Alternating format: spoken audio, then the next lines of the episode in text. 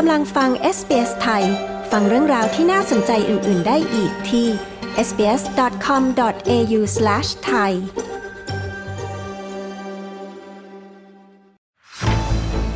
เริ่มแล้วคนไทยเดินทางเข้าไทยไม่ต้องขอ Thailand Pass ด้านการเมืองฝ่ายค้านตั้งธงไม่รับร่างงบประมาณปีนี้ ขณะงบกทม เหลือไม่ถึง 100 ล้านบาท ผู้ว่ากทม คนใหม่จะทำตามสัญญาที่ให้ไว้ในการเลือกตั้งได้หรือไม่ ติดตามรายละเอียดได้จากรายงานข่าวสายตรงจากเมืองไทย โดยคุณยศวัตรพงประพาสผู้สื่อข่าวพิเศษของ SBS ไทยประจำประเทศไทยค่ะ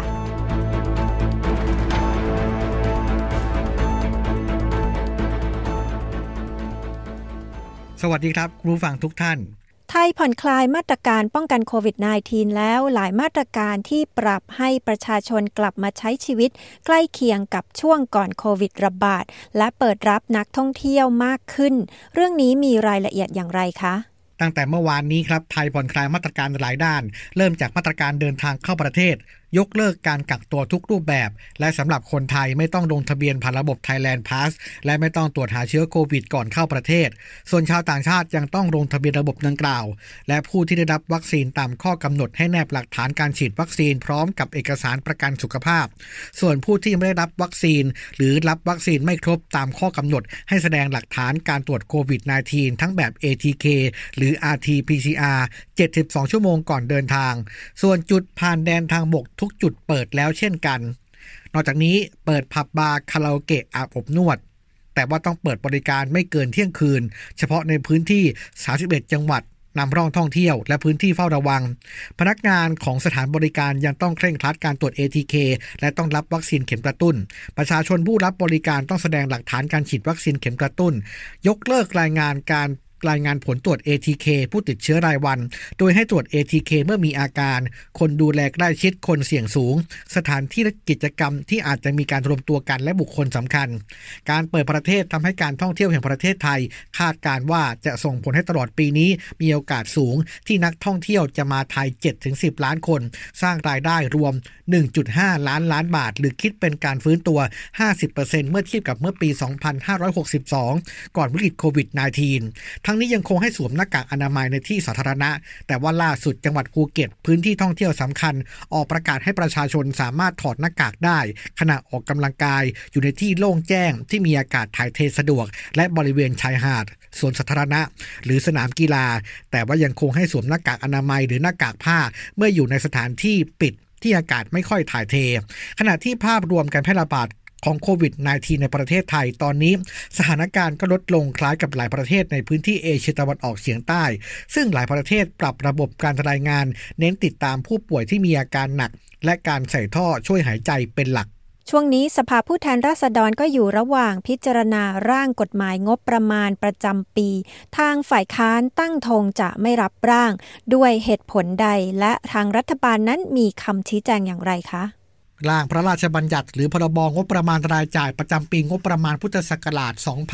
2566 เป็นการจัดทำงบประมาณครั้งสุดท้ายของรัฐบาลพลเอกประยุทธ์ 2 ก่อนครบวาระเดือนมีนาคมปีหน้า วงเงินทั้งสิ้น 3.18 ล้านล้านบาท ประมาณการรายได้สุทธิไว้ที่ 2.49 ล้านล้านบาท และกำหนดวงเงินกู้เพื่อชดเชยการขาดดุลงบประมาณไว้ 695,000 ล้านบาท งบประมาณที่สูงที่สุดคือในส่วนของงบกลางประมาณ 590,000 ล้านบาท หรือคิดเป็น 18.5%ของงบประมาณรวมทั้งหมด การตั้งงบกลางของรัฐบาลถูกวิพากษ์วิจารณ์อย่างต่อเนื่อง เพราะว่าไม่ปรากฏรายละเอียดของโครงการทำให้ถูกตั้งข้อสังเกตเรื่องสอดทุจริต ฝ่ายค้านเองยังตั้งข้อสังเกต และโจมตีงบประมาณการจัดซื้ออาวุธยุทโธปกรณ์ของกองทัพกว่า 4.5 แสนล้านล้านบาท ในระยะเวลา 10 ปี ซึ่งไม่เหมาะสมกับสถานการณ์ทั้งยังพบพิรุษ ตาราคาแพงเกินจริงส่อ ทุจริตคอร์รัปชันอีกด้วย ขณะที่นายพิธาริมเจริญรัตสสบัญชีรายชื่อ และหัวหน้าพักก้าวไกลเปรียบการจัดทำงบประมาณปีนี้ เป็นงบช้างป่วยที่ปรับตัวไม่ได้ การกู้จะหลุดกรอบ เพราะว่ารายได้ 2.49 ล้านล้านบาท ไม่เพียงพอต่อรายจ่าย ขณะเดียวกันเบี้ยหวัดบำนาญบำเหน็จข้าราชการ วงเงินงบประมาณก็ปาไปถึง 3 0 0แสนกว่าล้านบาทแล้ว เรียกว่ารายจ่ายที่สูงเท่ากับกระทรวงศึกษาธิการทั้งกระทรวง นี่เป็นปัญหาของช้างป่วยที่ปรับตัวไม่ได้ และตั้งงบประประมาณ ไม่ได้ตอบสนองต่อวิกฤตและโอกาสในปีหน้าด้วย นี่คือคำกล่าวของนายพิธา ขณะที่พลเอกประยุทธ์จันโอชานายกรัฐมนตรี และรัฐมนตรีว่าการกระทรวงกลาโหม ชี้แจงต่อที่ประชุมสภา มองการอภิปรายของฝ่ายค้านแล้ว ไม่แน่ใจว่าการพิจารณางบประมาณปี 66 หรืองบของพรรคการเมืองใหม่ที่ไม่ได้เป็นรัฐบาล เวลานี้ ดังนั้นขออย่าใช้โอกาสนี้มาหาเสียงผิดเวที ยืนยันการจะทำงบประมาณของรัฐบาลมุ่งแก้ปัญหาความยากจนแบบพุ่งเป้าลายครัวเรือน พร้อมกับโต้ข้อกล่าวหา รัฐบาลหารายได้ไม่เป็น เพราะว่าที่ผ่านมาได้ทำการสร้างการลงทุนต่างๆ การวางโครงสร้างพื้นฐานดิจิทัล เพื่อแก้ปัญหาบริหารราชการ การแก้ปัญหาโควิด -19 ส่วนข้อเสนอเกี่ยวกับการจัดการลดข้าราชการ ให้นโยบายไปแล้วว่าต้องลดการบรรจุข้าราชการใหม่ ซึ่งอยู่ในแผนของกอพขณะเดียวกันนะครับ การประชุมงบประมาณตามกรอบเวลาจะมีการลงมติกันในคืนนี้ รัฐบาลเองมั่นใจว่าจะสามารถผ่านความเห็นชอบ จากสภาในวาระแรกนี้ไปได้ครับนายชัดชาติสิทธิพันธ์เข้าทำหน้าที่ผู้ว่าราชการกรุงเทพมหานครเป็นทางการแล้ว แต่มีคำถามว่ากทมเหลืองบประมาณปีนี้ไม่ถึง 100 ล้านบาท จะเดินหน้าทำงานตามที่หาเสียงได้หรือไม่คะ ผู้ว่าราชการกรุงเทพมหานคร หรือผู้ว่ากทมคนใหม่ เริ่มทำงานก่อนที่กรรมการการเลือกตั้งหรือกกตจะรับรองผลเลือกตั้งเสียอีกนะครับด้วยการลงพื้นที่ต่อเนื่อง สร้างเสียงชื่นชม ในโลกออนไลน์มากมาย กระทั่งเมื่อวานนี้ รับหนังสือรับรองผลเลือกตั้ง อย่างเป็นทางการจากกกตก่อนที่จะเข้าไปพบปะข้าราชการเจ้าหน้าที่ของกทมในทันที